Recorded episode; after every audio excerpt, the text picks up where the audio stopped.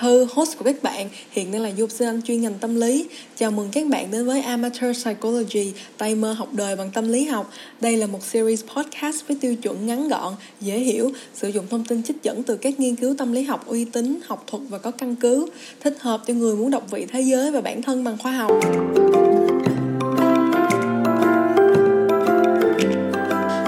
Đề của episode ngày hôm nay là một topic vô cùng lãng mạn mà mình chắc chắn rằng ai cũng muốn được nghe một vài lý giải về nó.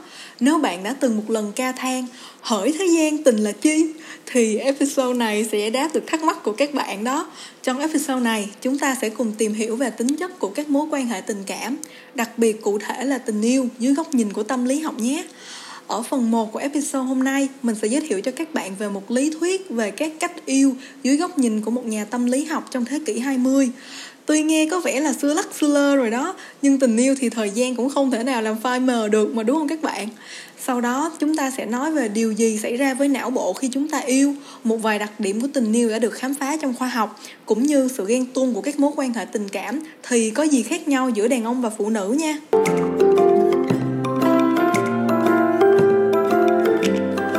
Để mở đầu cho episode hôm nay, chúng ta sẽ cùng tìm hiểu về thuyết tình yêu của John Allen Lee.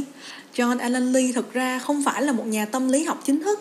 Người ta thường biết đến ông với vai trò là một nhà xã hội học và một nhà hoạt động xã hội hơn là một chuyên gia tâm lý. Các hoạt động của ông thường liên quan đến ủng hộ về quyền của cộng đồng LGBTQ+, và đến cuối đời thì ông chú trọng hoạt động ủng hộ việc hỗ trợ tự sát và quyền được chết những năm sau cuối của sự nghiệp, ông tập trung vào nghiên cứu về mảng xã hội học và tâm lý học về tình yêu và tính dục. Nghe thôi cũng đã thấy đây là một con người thú vị rồi đúng không các bạn? Vậy thì tình yêu sẽ được lý giải như thế nào qua cách nhìn của người như John Allen Lee đây? Theo nghiên cứu của ông năm 1973 và 1988, Allen cho rằng có ba kiểu tình yêu chính, cũng giống như ba màu căn bản trong mỹ thuật vậy. Nếu bạn nào có học mỹ thuật thì đã biết đó là vàng, đỏ và xanh dương rồi đúng không? Và ba loại tình yêu thứ cấp được hình thành từ kết hợp hai trong ba thứ tình yêu cơ bản bên trên. Tên của các loại tình yêu này cũng được ông đặt cho bằng tiếng Hy Lạp và tiếng Latin. Trong ba loại tình yêu chính thì loại tình yêu đầu tiên mà Alan nhắc đến đó là Eros là một thứ tình yêu được đặc tả bởi sự đam mê và nồng nhiệt với những cảm xúc mãnh liệt và khát khao thể xác mạnh mẽ đối với người tình. Nếu như mà bạn tra từ điển tiếng Anh thì sẽ tìm thấy nghĩa của Eros tức là thần tình ái. Nên thường khi nói đến tình yêu lãng mạn, người ta sẽ kể cho bạn nghe những câu chuyện về Eros như thế này đây. Loại tình yêu thứ hai chính là Storge trong khi Eros thì được đặc tả bởi đam mê và nồng nhiệt thì Stores lại là thứ tình yêu được xây dựng chậm rãi trên nền móng là tình bạn. Đối với tình yêu của Stores, khi hai người chia tay nhau, khả năng quay lại làm bạn là cao hơn tất cả những loại tình yêu còn lại. Hai người trong tình yêu kiểu Stores thường không mùi mẫn như Eros, nhưng lại đặc biệt đề cao sự chung thủy và mong muốn được bên nhau lâu dài. Loại tình yêu thứ ba trong ba loại tình yêu chính của alan đó là Ludus, còn được biết đến như một kiểu game playing love ai đã nghe Blank Space của Taylor Swift thì cũng đã có thể mường tượng ra tình yêu kiểu Ludus rồi đó. Love the game, wanna play. Ludus thường phổ biến đối với các đối tượng thích độc thân hơn là một mối quan hệ mang tính cam kết lâu dài. Họ xem tình yêu như một cuộc viễn chinh và lấy làm thích thú với những con số biểu thị số người tình họ đã thành công chinh phục. Những cảm xúc khi yêu của họ thường không quá mãnh liệt cũng như khi chia tay họ sẽ vượt lại tinh thần rất nhanh. Bởi việc kết thúc một mối tình với họ cũng chỉ như là game over thôi những người có xu hướng tìm kiếm tình yêu kiểu Ludus thì cũng dễ ngoại tình hơn là hai kiểu tình yêu như Eros và Storch kể trên. Ngoài ra, ba loại tình yêu thứ cấp được cấu thành bởi Eros, Storge và Ludus lần lượt là Đầu tiên là Mania, là loại tình yêu được kết hợp bởi Eros và Ludus. Người tình trong tình yêu Mania có sự mãnh liệt khi yêu của Eros, đồng thời họ cần thần tượng hóa, thậm chí thần thánh hóa người yêu của mình, luôn nói đến người kia như một thứ gì đó cao siêu và đẹp đẽ hơn mình, có khi hơn cả mọi người khác. Tình yêu của họ như thể tàu lượng siêu tốc, cảm xúc liên tục được thay đổi từ trạng thái hạnh phúc tột độ sang đau khổ tột độ khi dùng từ mania thì cũng đã có phần ám chỉ yếu tố bệnh lý trong tình yêu của họ những người tình này đôi khi thậm chí còn mất hết cả lý trí và hành động hơi thái quá Loại tình yêu thứ cấp thứ hai đó là Pragma, được hình thành từ Storch và Ludus. Pragma giống như là viết tắt của Practical Love vậy đó. Đây là tình yêu mang nặng lý tính, Cũng như Storch, Pragma thường được nảy sinh theo thời gian. Tuy nhiên, người tình kiểu Pragma thường gặp khó khăn trong việc dấn thân vào mối quan hệ cam kết lâu dài cho đến khi họ chắc chắn đối phương là the one hay tiếng Việt mình hay nói là chân mệnh đời mình á. Đặc tính này thường được tìm thấy ở những đối tượng trong online dating hay hẹn hò qua mạng. Những người này sẽ có một danh sách những đặc tính đáng mơ ước của người trong mộng và sẽ chọn đối tượng dựa trên những tính cách lý tưởng này. Và loại tình yêu cuối cùng đó là agape là loại tình yêu được kết hợp từ eros và storge. Đây là loại tình yêu đầy sự chân thành và được đặc trưng bởi sự trao đi vô điều kiện. Mạng sống của người tình sẽ được đặt trên cả của chính bản thân họ. Kinh Thánh thậm chí còn nhắc đến tình yêu này như loại tình yêu lý tưởng nhất. Tuy nhiên, đây là một loại tình yêu không mấy phổ biến trong xã hội ngày nay. Agape có thể được phát sinh khi người tình của ta lâm vào nguy kịch, ví dụ như khi họ mắc phải bệnh nan y. Ngoài ra thì tình yêu kiểu agape thường được tìm thấy trong tình phụ tử hoặc tình mẫu tử hơn là tình yêu lãng mạn đôi lứa. Tóm lại, trong các loại tình yêu vừa nói đến ở bên trên, Eros và Mania thường được đặc trưng bởi cảm xúc mãnh liệt và đầy đam mê, trong khi Storge, Pragma và Ludus thường ít được liên hệ đến mặt cảm xúc. Alan cũng cho rằng đàn ông thường thiên về Ludus, tức là game playing love, trong khi phụ nữ thường thiên về Storge là friendship love và Pragma là practical love.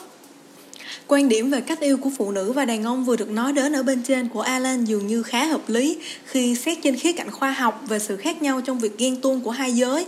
Joseph và George năm 2008 tìm thấy rằng nam giới dễ dàng chấp nhận và bỏ qua việc ngoại tình hơn so với nữ giới.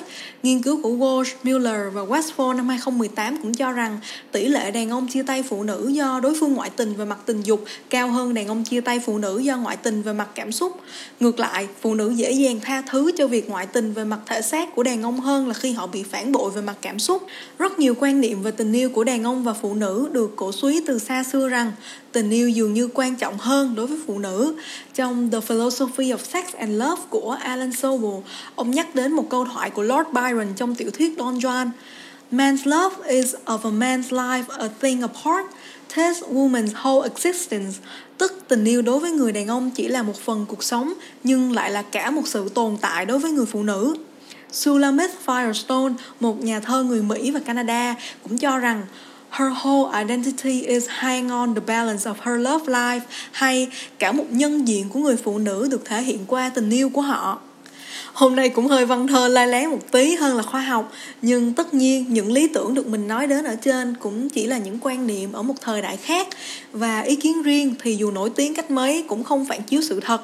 Vậy nên mình vẫn nghĩ các bạn muốn nhận diện tình yêu như thế nào, đàn ông, phụ nữ đối với tình yêu như thế nào? Cứ đúng với các bạn thì cứ tự giữ lấy ý kiến riêng của bản thân mình nhé. Ok, trước khi đến với phần 2 của episode ngày hôm nay, mình có một vài thông báo muốn nói với các bạn. Đó là Amateur Psychology đã chính thức có website rồi nha các bạn ơi. Vậy là các bạn sẽ không phải đọc reference ở trong những cái blog nghiệp dư của mình nữa, Mà đã có thể click vào website, đọc những cái bài viết mà được thiết kế một cái đẹp đẽ tử tế. Vậy nên, bạn nào mà muốn đọc thêm nhiều về reference mình đã nhắc đến trong bài ngày hôm nay, Thì hãy check out cái website mình để link description ở bên dưới nha. Và cạnh đó cũng có Facebook page nữa đó. Bạn nào mà chưa theo dõi thì có thể theo dõi Facebook page nha. Bởi vì mình sẽ cập nhật episode thường thường xuyên ở trên Facebook page Ngoài ra thì mình muốn shout out, shout out đến các bạn đã nhắn tin cho mình riêng cũng như là trong page khi mình nói là rất thích podcast của mình. Mình cảm ơn các bạn rất nhiều, các bạn tiếp thêm động lực cho mình rất nhiều để mà làm podcast thường xuyên hơn và đều đặn hơn đó. Được rồi, một cái cuối cùng mình nói thôi. Nãy giờ mình nói hơi nhiều rồi á. Thì tất cả những thông tin mình nói đến trong bài hôm nay thì sẽ được đọc ở trong Psychology of Love của Karen Sternberg năm 2013.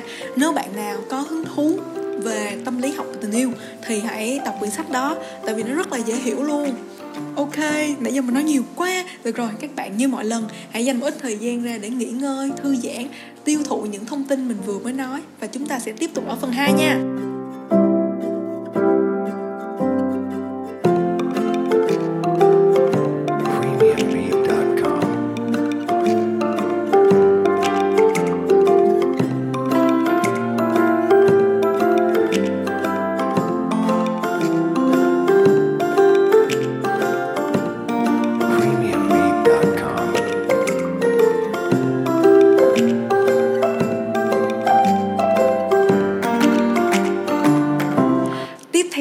episode hôm nay, mình sẽ giới thiệu cho các bạn về một vài sự thật thú vị về não bộ và cơ thể chúng ta liên quan đến tình yêu. Ngoài những lời mùi mẫn, những khoảng thời gian vui vẻ ở bên cạnh nhau mà chúng ta vẫn hay gọi là yêu, bạn có biết điều gì đang xảy ra bên trong cơ thể mình khi bạn yêu hay không? Nghiên cứu cho thấy cả tình yêu lãng mạn và tình mẫu tử đều có liên quan đến một số bộ phận não giống nhau và tất nhiên cũng có một số bộ phận não khác nhau nữa. Các bộ phận giống nhau đó chính là những cơ quan cảm thụ tiếp nhận oxytocin và endorphin đều là những hormone kích thích cảm giác được tưởng thưởng, khiến người ta vô cùng lân lân và hạnh phúc. Giờ thì bạn biết hiện tượng gì đang xảy ra trong não khi bạn đang vui vẻ xem phim với người yêu hay đang tí tởn nhắn tin với họ rồi nha. Bên cạnh sự vui sướng khi yêu, những bộ phận khác của não kiểm soát sự sợ hãi và sự nóng nảy trong não là hạt hạnh nhân mà mình đã có nhắc đến ở tập trước khi nói về anxiety và cả những bộ phận liên quan đến tư duy và khả năng đọc cảm xúc, ý định và độ đáng tin tưởng ở người khác như thùy thái dương, mối nối giữa thùy thái dương và thùy đỉnh và thùy chán đều bị hạn chế và làm chậm lại khi yêu. Từ đó có thể nói là chúng ta trở nên dại khờ khi yêu. Love is blind hay tình yêu là mù quáng, thật ra cũng có lý đó các bạn ơi. Một sự thật khác đó là nỗi đau tinh thần và nỗi đau thể xác đều được xử lý ở cùng một bộ phận trong não là Anterior Cingulate Cortex, ACC hay vùng đai vỏ não trước chán. Vậy nên khi bạn bị người mình yêu phản bội, xúc phạm hay tổn thương, nỗi đau đó có thể khiến não lầm tưởng rằng đó là nỗi đau thể xác, khiến sự đau đớn trong tinh thần cũng trở thành nỗi đau trên cơ thể vậy. A broken heart hay trái tim tan vỡ theo nhận định này là đúng nghĩa đen luôn rồi đó mọi người ạ. À. Bên lề một chút, người có vùng ACC nhạy cảm hơn thường cảm thấy đau hơn người bình thường khi bị tổn thương, bất kể về thể xác hay tinh thần những người mắc chứng OCD hay rối loạn cưỡng chế, những người có xu hướng tính cách neuroticism mà mình đã nói sơ qua ở episode 2 khi nói về social media và FOMO và những người vừa trải qua tan vỡ trong các mối quan hệ thường là những đối tượng có ACC đặc biệt nhạy cảm và dễ phải ứng lại với tổn thương hơn những người bình thường. Bên cạnh đó, một chi tiết cũng thú vị nữa, đó chính là về hàm lượng thu nhận endorphin khác nhau giữa nam và nữ giới bởi phụ nữ có nhiều cơ quan thụ cảm để tiếp nhận endorphin ở hạt hạnh nhân nhiều hơn đàn ông. Đây cũng là lý do khiến trong những năm thuộc đỉnh điểm của thời kỳ sinh nở, phụ nữ thường có sức chịu đựng đau đớn nhiều đến thế khi sinh con. Trong khi đó, đàn ông lại có thể hấp thụ nhiều endorphin hơn phụ nữ. Điều này khiến đàn ông trải nghiệm nỗi đau ít sâu sắc hơn phụ nữ do endorphin làm suy yếu sự hoạt động của hạt hạnh nhân. Từ đó, phụ nữ sẽ cảm giác tổn thương sâu sắc hơn khi bị từ chối so với đàn ông.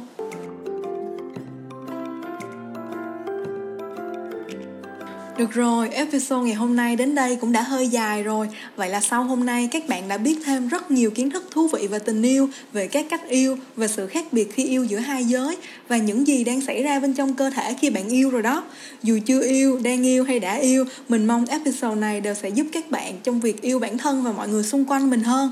You always gain by giving love mà.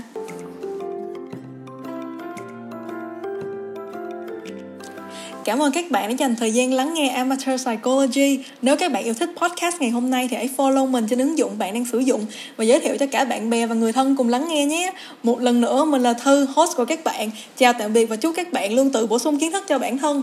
Goodbye and stay woke guys.